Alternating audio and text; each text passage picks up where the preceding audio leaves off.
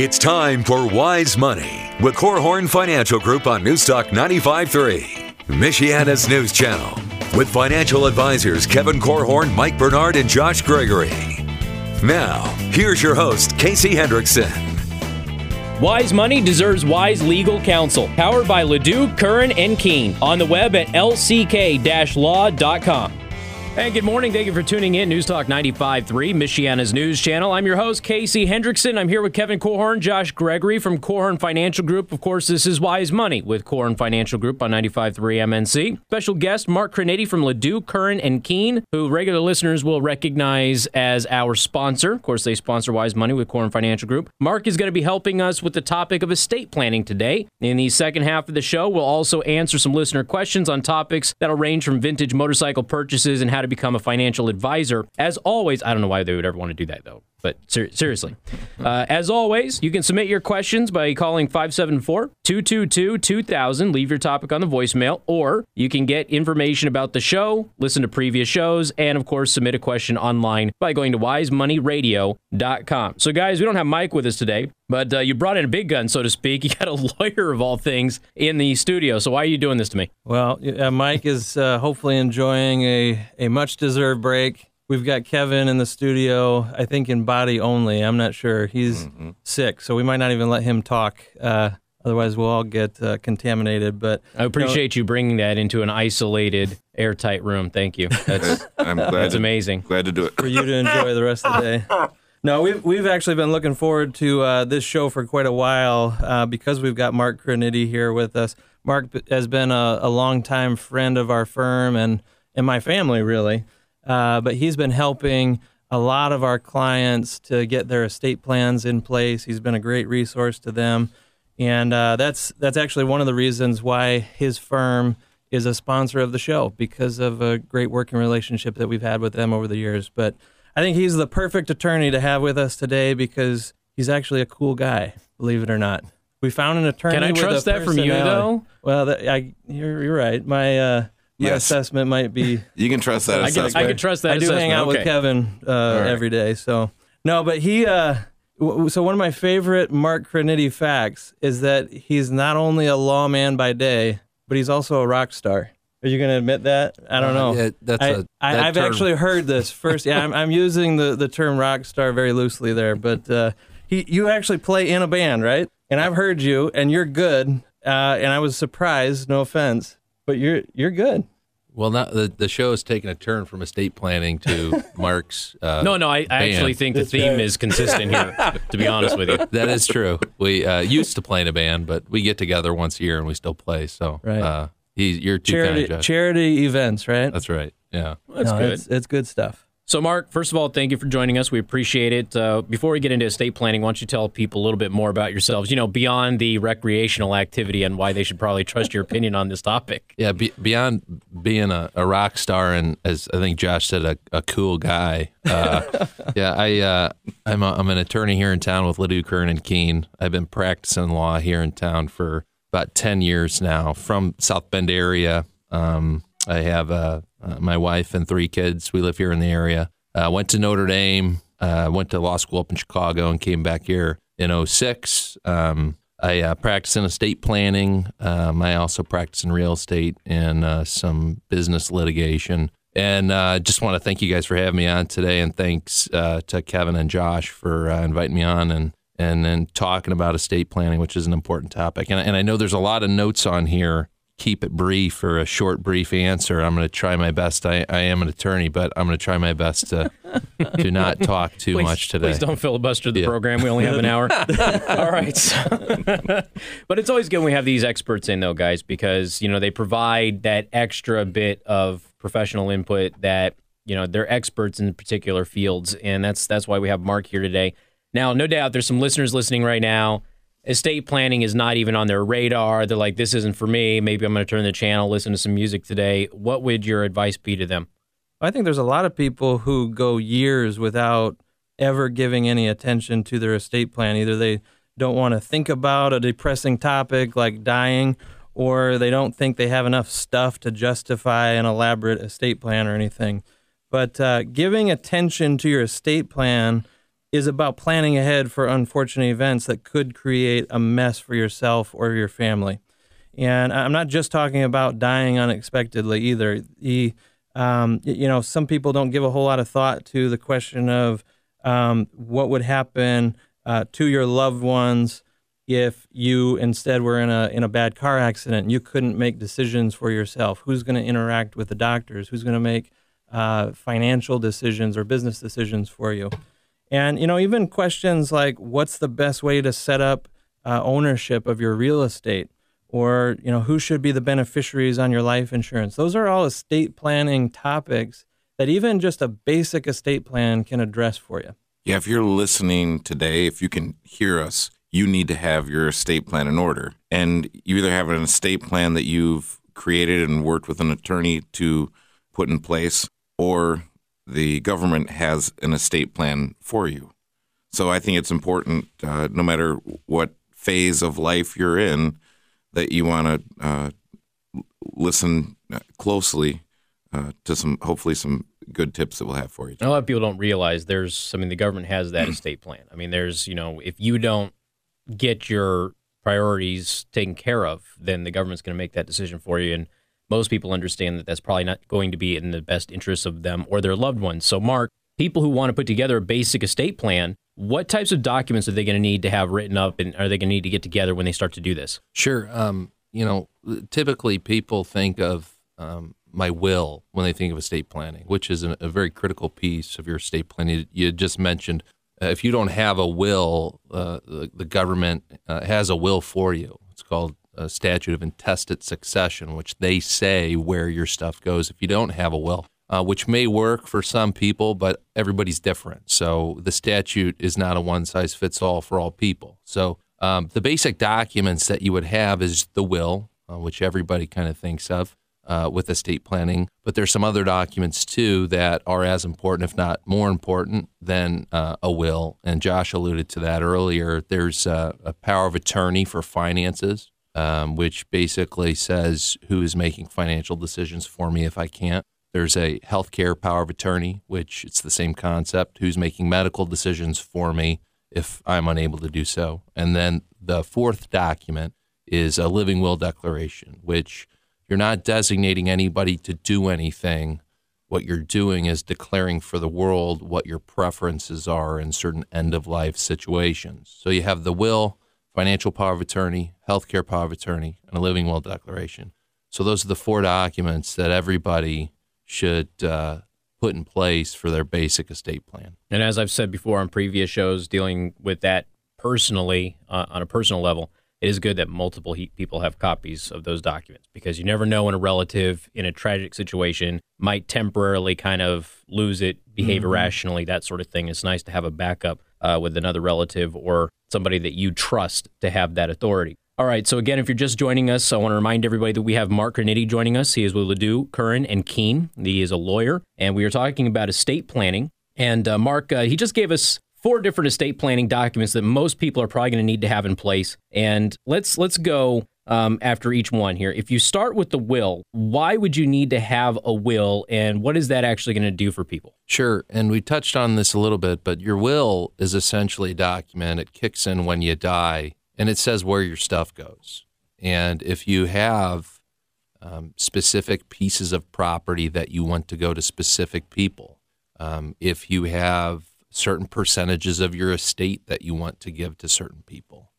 If you have a charity that is near and dear to your heart that you you want to give um, as part of planned giving when you die, the Indiana statute of intestate succession isn't going to work for you. So you're you're retaining some control on where you want your money and your estate to go when you pass. And another critical point for a will, and especially for um, our younger listeners who have younger families is for those folks, uh, a will is essential because you state in your will the preferences for a guardian who's going to take care of your kids in the event you and their other parent pre uh, they pass away and they leave minor children. That's a um, huge one, isn't it? I mean, that's probably for um, most of our clients the most important part of the will because money It's very important, um, but it's not as important as making sure your kids are taken care of in the event you can't take care of them yourself. So, Mark, what what advice would you give to the young couple out there that has their first child or a couple of children and said, I, I'm not I don't I'm not comfortable putting together a will because we don't really agree on who should take care of the children. Personally, we've seen a lot of folks procrastinate in putting these documents in place because they say, well, we don't want to sit down with an attorney and put anything together because we can't even agree on on who's going to take care of the children. What what advice would you give to that couple who's listening right now? I'd say have a long, hard conversation with each other and select someone that you both can agree on. It may not be perfect, but um, I will tell you on the front end, it's a lot easier to uh, uh, come to terms on who you would want to take care of your kids in the event you couldn't. And it's much better to have someone lined up because if you don't, and if there's disagreement now, um, what's going to happen is there's going to be a proceeding in guardianship. It's going to go before a court, and there's going to be a whole mess about no, uh, these people are going to raise their hand and say, I want to take care of the kids. I think I should take care of the kids. And hmm. when that's happening, no one's taking care of the kids. So you got to put, you know, put all that aside think about the best interest of your kids and decide on somebody to take care of them in the event you can't. So would they just temporarily be like wards of the state or something in that scenario or what you know in that interim period while you're waiting for guardianship to be set by the courts what who is taking care of them? Well, it's a great question. Um, and it would be part of the guardianship proceeding. I mean, there would be a uh, some sort of temporary guardian put in place by the probate court, somebody to to take care of the kids, to make decisions for them, um, because that's what the court's looking at. We, we don't care about grandma and grandpa and who thinks they should have the kids. They're looking at the best interest of those kids. So, uh, what you want to do is avoid all of that, avoid all that uncertainty, and, um, and, and select someone that, as you're sitting there right at that moment, who would be the best candidate to take care of your kids. Mm-hmm. And, and again, you got to put a, put aside what you know your in you your parents would think if you named your in-laws or vice versa because sure, that's a common that's a common yeah. issue for younger well if i tell if i if we name my parents what are what are your parents going to think and vice versa you got to put all that aside and you got to think about what's in the best interest of your kids. Yeah, who's going to be the best place for your kids to be raised in? Who's going to raise them the way that you want your kids to be raised, or at least closest mm-hmm. to that? That's and exactly right. Sometimes your parents aren't exactly those people. Uh, think. Uh, think a lot of us who rebelled a little bit might uh, be able to relate to that a little bit. Uh, so, okay, we left off on will. Coming up in the next segment, we're going to talk about power of attorney, healthcare representatives, and some of the other documents that you need. And again, we have Mark Criniti. He is an attorney with Ladue, Curran, and Kuehn, who is in here talking about estate planning. We got more coming up on Wise Money with Korhorn Financial Group on News Newstalk 95.3, Michiana's news channel.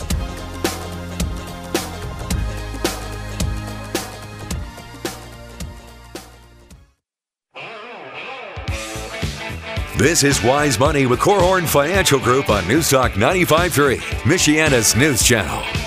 Hey, good morning. Welcome back. I want to thank you for tuning in. News Talk 95.3, Michiana's news channel. I'm your host, Casey Hendrickson. This is Wise Money with Korhorn Financial Group. Kevin Korhorn, Josh Gregory joining us, and a special guest today, attorney Mark Criniti from Ladue, Curran, and Kuehn. We're talking about estate planning. We had gone over the four documents that you need, and we had just kind of been, been going over the will. And we've also got power of attorney and healthcare representative to get to. So, what about those? Well, before we go there, I, I might circle back a little bit to the will where we left off because um, you know, we were talking about choosing a guardian for the kids, and uh, that was eye opening to me to give some thought to, boy, what happens if you don't have that chosen before you pass away? That's probably the toughest decision that my wife and I have ever had to make. And yeah. we've had to change it a couple of times because circumstances have happened with other relatives too. So it's a very tough choice. Right.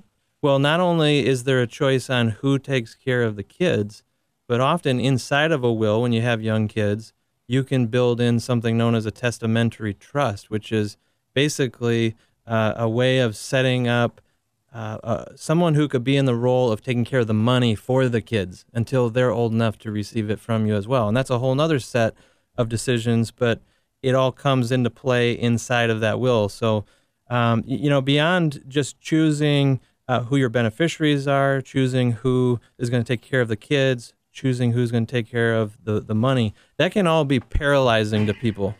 And uh, at break, Kevin was making the comment or, or the argument for why you should not wait on this. Even though it's a really hard decision, there is some peace of mind, I guess, that you could offer, right? Well, I I would encourage folks to get something in place. Something is better than nothing, even if it's imperfect. And when you think about the will, some of the things contained in the will happen when you die, but some of the things contained in your will happen only at the second death. So if I were to die, my wife would take care of the children. It, we're not discussing which relative would be taking care of the kids. My wife would. So really, that choice of who takes care of the kids happens goes into effect at the second death. So when you look at that, the the odds or the probability of that ever going into effect are actually fairly low, although it does happen, which is why you want to have these things in place, right? Kind of. Well, in a way, you're describing, you know, plan A is for the two of you to be alive and raise the kids up into great adulthood, right? Yep. Plan B is what happens if one of you passes away. Yep. We're talking about plan C and maybe even D here. There's nothing wrong with listing, you know, maybe your slightly more preferred uh, couple to take care of the kids and then someone in line after them if they can't serve. You know, so you, you could build in plan C, D, and E if you needed to for the kids. But like you said, don't go with just plan A. Right. Don't go with just plan A. And if there's some controversy over who takes care of the kids, if we get to plan C, and I guess, Mark, I would ask you to weigh in on this, but I've just said, look, you don't have to make a big deal about it. it does, this, this isn't something that has to come out at Thanksgiving or Christmas time where you make an announcement with 30 family members there and say, hey, listen, uh, we, we've decided to go with none of you. Uh, our next. If you want to have a fun Thanksgiving, though, that's exactly no, what you do. Yeah, and that's a great point on, on guardianship issues. Mm-hmm. A, a lot of the other designations, you may want to give people a heads up. Hey, I've named you as my attorney in fact for financial issues, or I've named you as my health care person. Um, if there is sensitivity on guardianship, you don't have to tell anybody. The important part is get it down. And, and, and on, on this idea of this being a paralyzing and a difficult decision, it is. And I think that's what mm-hmm. deters a lot of people from ever doing anything right. is because they say, okay, well, they think five steps ahead as, a, as opposed to thinking one step ahead. These are fluid documents. That's an important thing to, to keep in mind. Once you prepare these documents, it's not as if they're set in stone and can never be changed. Life Good changes. Yep. Life changes. These documents should change. So if you want to name your parents, even though they're older than you, as your guardian, because your kids really love your parents and your parents are always around, name your parents. And you know what? In 10 years, five, 10 years, when your parents are older, you can change that, right? So again, get something down now. That's the important thing. Now, what about the power of attorney and the healthcare representative? Josh, you want to jump in on this? Or? Well, I mean, these are these are two documents that are really important for you to choose a person that or people that you really trust because they're they're serving in a role that's a decision making role and you're kind of surrendering some control to them in the situation where you don't have the ability to make decisions for yourself. So, power of attorney, financial power of attorney specifically, Mark mentioned earlier, that's giving someone else the ability to transact business or you know, carry out financial decisions if you're incapacitated or in some circumstances, if you're out of the country, out of town, you can't carry out those wishes on your own. Um, it, it, gives maybe your spouse or someone else the power to do it. Healthcare representative is, is um, or healthcare power of attorney is the same concept, but it's giving someone the ability to interact with the doctors or nurses if yeah, you know, you're unconscious or you can't make competent decisions about your own health as well. Yeah, j- just briefly on that too. You want someone you can trust, but in those those documents too, if you can, if it's possible, it's always good to have someone that's relatively around you mm, and like local, local. Yeah, uh, because those are snap decisions that will usually need to be made with your executor when they're set, which is the person in charge of uh, in your will of making sure your stuff goes where it's supposed to go. That job is after you pass it's a longer process. So if if they're from out of town and they have to come in to settle your affairs after your death, that's fine. But if a snap decision needs to be made on medical issues or financial issues, it's it's preferential to have someone local. I mean, you want someone you trust. That's the biggest thing. But if you can, have someone local. So we were talking earlier about the consequences of not having your guardianship laid out in your will when you pass away. What happens if you know I, I get in that uh, awful car accident and I'm in a coma for the next six months and I don't have a power of attorney in place? What happens in a circumstance like that? What would my wife need to do, or or any of our listeners facing a similar situation? Well, if you don't have it designated on the front end, um, you would have to get it designated on the back end. And what that essentially is, is you would have to go to a, a judge mm-hmm. and you would have to raise your hand and, and apply to be the guardian or the of the person in a state of of whomever needs to be acted for. Even if that's a spouse. Like my my wife wouldn't be able to just kind of take over on on my behalf. She'd have to go to court and get some sort of a guardianship or conservatorship or something for me. Is that is that right? Yeah, I mean, for certain decisions, yes, um, because um, if it's res- with respect to to property that you both own, right? Mm. Joint property that you have, joint checking that you have, uh, it, you can act as a spouse if you have those rights already built into whatever property you're talking about. And I'm talking about finances here. Right, right. But if it's property, if it's single property that I own and my wife doesn't, and my wife wants to sell it, yeah, good point. She, has got to go to be be be appointed uh-huh. uh, guardian uh, uh, or or a rep in and order to do that. That could be property you own. It could be an investment account that's just in your name, maybe a retirement account. Right. You'd have to be given the authority by the courts. In other words, yep. I'm assuming that's a, I don't know, a time, uh, I don't know, a, a, big time taker or a big money uh, cost uh, to to these folks, or how does that work? Typically, typically not. I mean, yeah. if it's um, if it's a spouse, it's it's going to be relatively un- undisputed, mm-hmm. um, and so that's pretty cut and dry. What what happens is if it's uh, Grandpa Joe or uh, Uncle Uncle Jim, and there's maybe five people that are holding their hands out saying, "I think I should be it." That's when you get more time and expense if you have kind of competing claims to to being the guardian. Okay. All right, again, you have uh, attorney Mark Criniti from LaDue, Curran, and Kuehn. He is joining us talking about uh, your estate plan. And I think a lot of people are learning that, yeah, okay, this is not something that you put off in life. This is pretty important, especially for young couples who have children but there's other things involved. Uh, we mentioned living will earlier, and that is different than a will. For those who don't know, we're going to explain the difference coming up on Wise Money with Korhorn Financial Group on Newstalk 95.3, Michiana's news channel.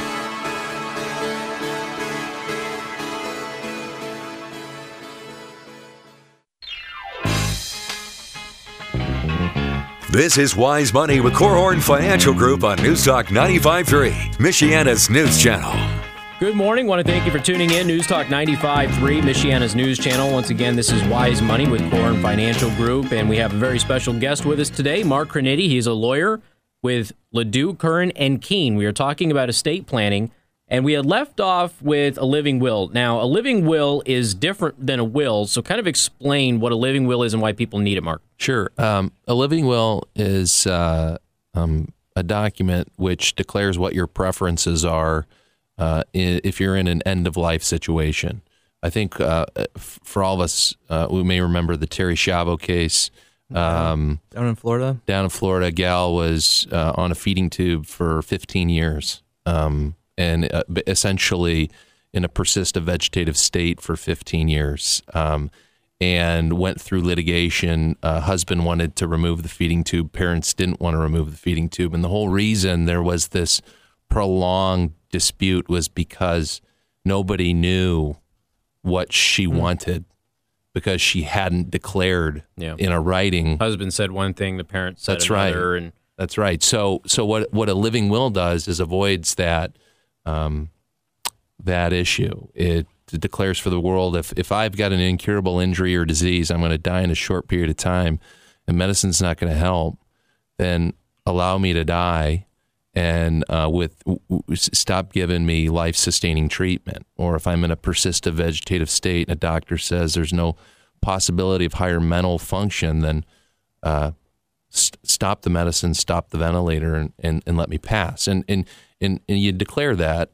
Uh, other than the other documents, you're, you're not designating anybody to do anything in this document. You're not putting anything on anybody's plate. You're really taking stuff off other people's plate. You're making uh, what's a difficult situation maybe a little bit easier because people know this is what mom wants or this is what dad wants. Um, so you you're stated giving that though as a preference, right? that's right. So so this is not like legally binding. They don't have to do it. Is that my is that the right understanding? Right. Well, yeah, it is. It's just it's it's a preference, right? So as far as uh, whether a healthcare um, uh, uh, uh, appointee is legally obligated to uh, do what the declaration says, at that point, no, they're not. It's a preference, and hopefully, um, you've designated someone as your healthcare rep Right. that you trust, and that's going to carry out your preferences. Um, it's not. It's not to say your preferences won't eventually be, um, you know, won't happen. Um, you may have to go through litigation to have a judge say, "Hey, you know, stop the treatment." But um, it at least it's at least better than your reps n- having no idea what you want. Well, it And helps again, have- alleviate the guilt too that Sure, uh, you know maybe a loved one might have for pulling the plug, so to speak. And make sure multiple people have that document. Just Yep. from personal experience with that. Yeah, make So- sure your make sure your physician has a document. Yeah. It gets its way into your medical records. Absolutely. Good Very point. good point. All right, so there's more to estate planning than just talking with an attorney and paying them to write up documents and forms for them. So, I mean, what else is involved here? To me, it's also about making sure that you have things set up properly, like beneficiary designations. You know, if you have an investment account, uh, a retirement account, for example, whoever you have named as a beneficiary on that account is going to receive the money because the investment company has a contractual obligation to give them the money, even if your will says something different. So it's important to make sure that uh, things like these beneficiary uh, choices are consistent with the rest of your estate plan. Um, but in reality, those uh, beneficiary designations are even more efficient than a will anyway, because it it goes to um, your your heirs ultimately without having to go through a probate process. And that's one thing that we haven't really mentioned. We, we've mentioned it in passing, but it may be worth defining for our listeners. You mind sharing what in the world probate is, Mark? Sure. Um, probate is a process. I mean, w- when someone dies, whether they have a will or without a will, when they die, their property becomes property of their estate. So magically, your property, if it's part of your estate, doesn't just go where you want it to go because you've passed, right? So there's a process in in, in getting the property out of your estate and to the people where it's supposed to go that you've either declared you want it to go in your will or whether where the, the Indiana statute says it's supposed to go. And that's the probate process. And what what essentially is involved is you have to go to court. You uh, you have to whoever is the personal representative or executor if you have a will needs to be appointed by a judge and then they go through the process of inventorying your assets because you, you may have a checking account at this bank, a savings account at this bank. Um, you, you, basically collect all the asset.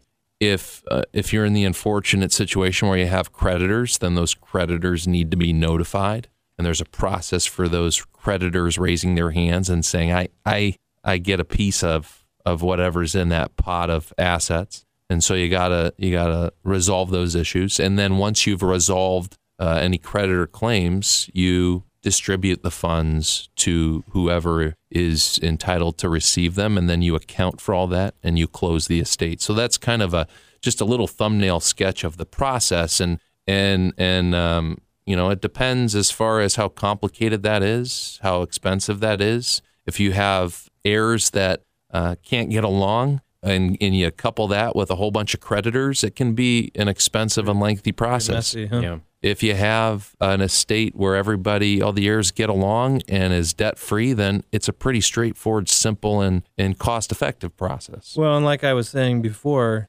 many of your assets don't even have to go into the estate, as you called it, if there are beneficiaries named because it goes directly to them.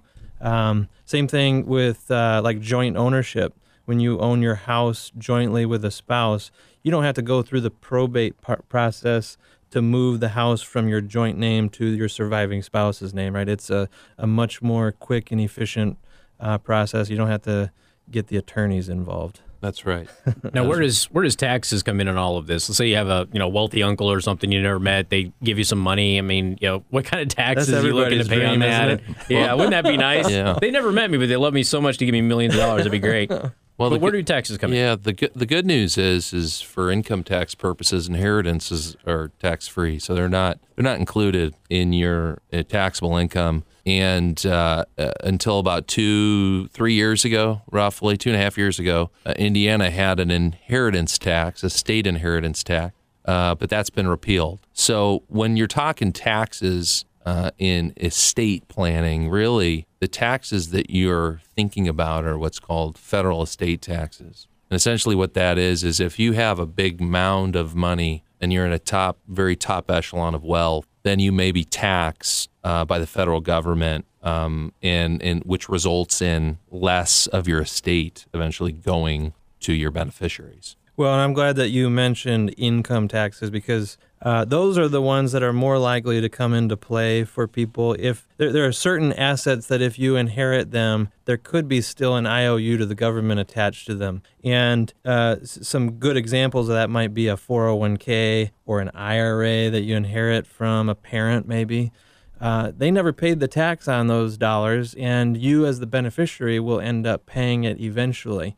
But what about a lot of people wonder okay, what kind of taxes are going to apply? It, it always depends on what you're inheriting. Kevin, what about life insurance? That's a big, big question that we often uh, hear from people. Yeah, that's a great question, Josh.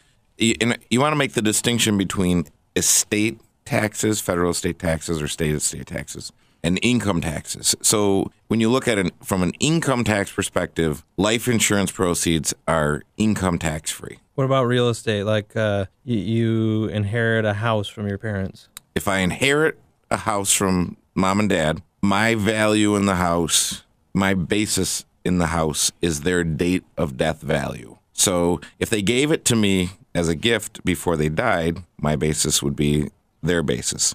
If they died and gave it to me through a will or a trust, that basis would get stepped up to the date of death value. in, in it. And just to be clear, there would be no tax consequences to the beneficiary when they received it. They wouldn't pay tax on the value. Because the estate would have already paid them, is that what you're saying? No, No, because there's no there's, no, tax. Yeah, Oh, so- right, on the house, you're on saying. the house. Okay. But when they resell it, the tax that they will realize will depend on the the, the basis uh, of the house. okay, what about savings bond? Ooh, so in I know this is a jargon-free zone, but uh, in the biz, we like to call this an IRD asset or income in respect to the decedent. So a savings bond is fairly similar to an IRA or a 401k. The person would have paid for that bond. So if I bought a, a $50 bond, I paid $25 for it. If the value of it is now 50 and I die and you inherit it, when you cash that bond in, you pay taxes on the difference or whatever the gain is. Which So- would be like the interest that's accrued on the bond over the Mm-hmm. years.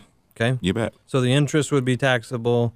The original principal or the original investment would come out tax free. That's correct. Okay. So one last one uh, that we often see people inheriting annuities.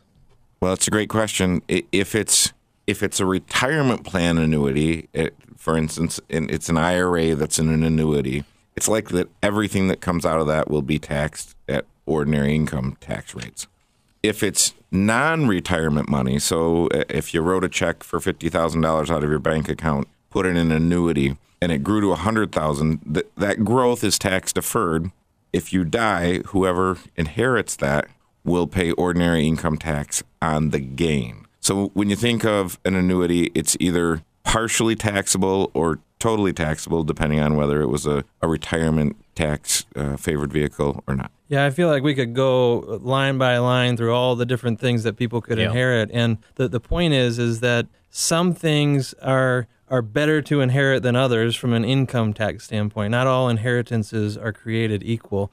And uh, it creates some tax planning opportunities. This is a place where your estate planning and maybe your investment planning all needs to be married in with tax planning. So if you don't have someone who's helping you coordinate all that, then you need to. If you're not taking a comprehensive approach to financial planning, then you could be missing something here.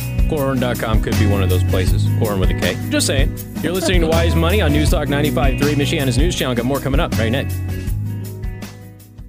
This is Wise Money with Korhorn Financial Group on News Talk 95.3, Michiana's news channel.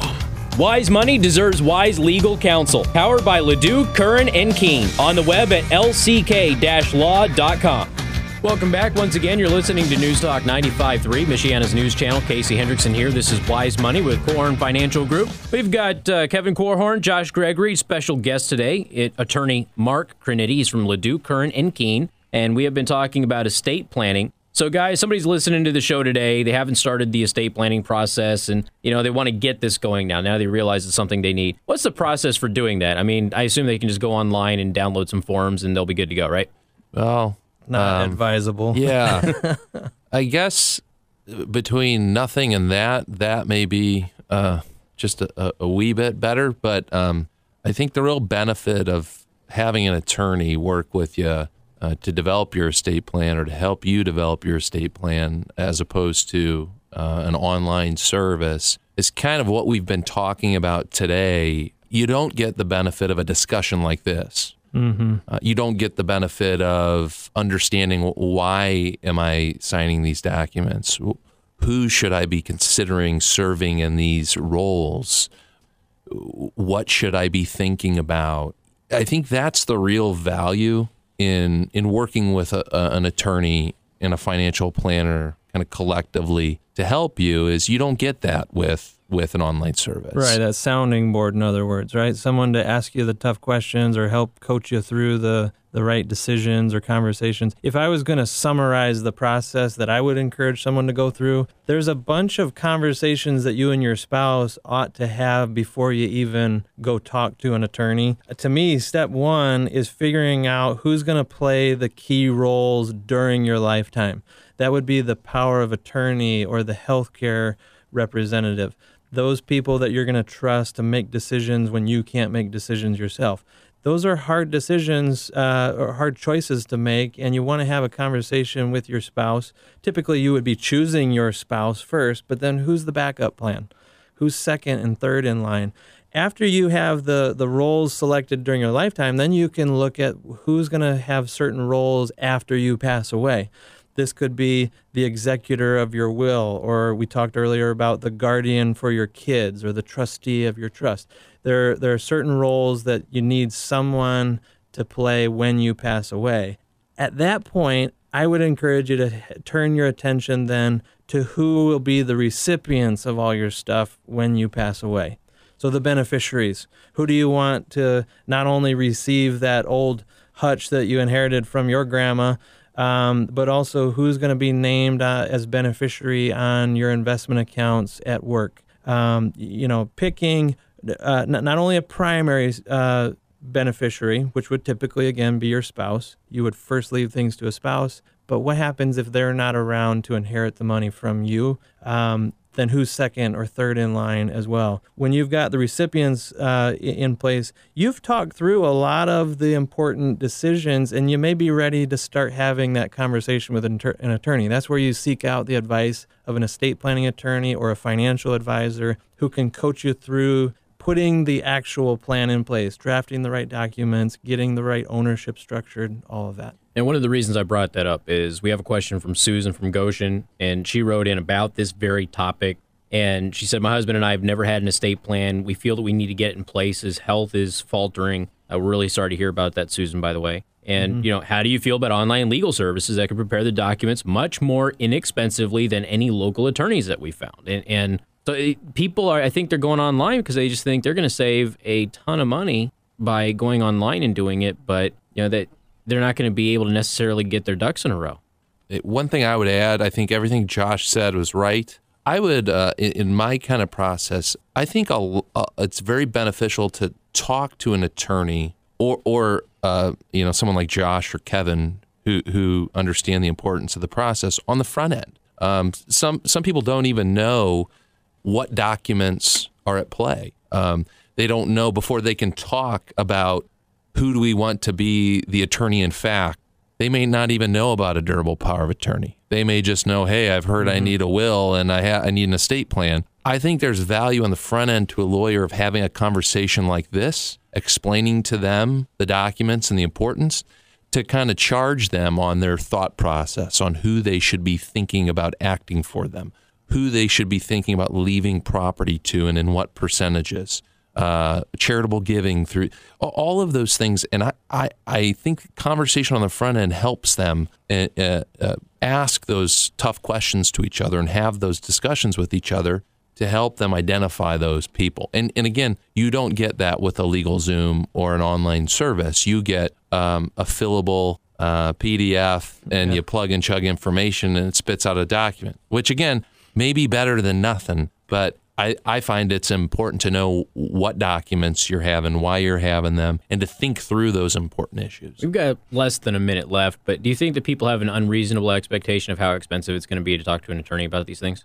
I think a lot of people, you know, there's a stereotype out there that every time I talk to an attorney, the meter's running and the uh, the clock is ticking, the the fee is racking up. Um, but a basic estate plan, which is what we've been talking about today. I mean, there are much more elaborate estate plans that you can put in place and spend thousands of dollars, but it should be a few hundred dollars um, to put the right estate plan in place. And to me, the advice and the, the guidance that you can get from a good attorney or a good advisor is worth every penny.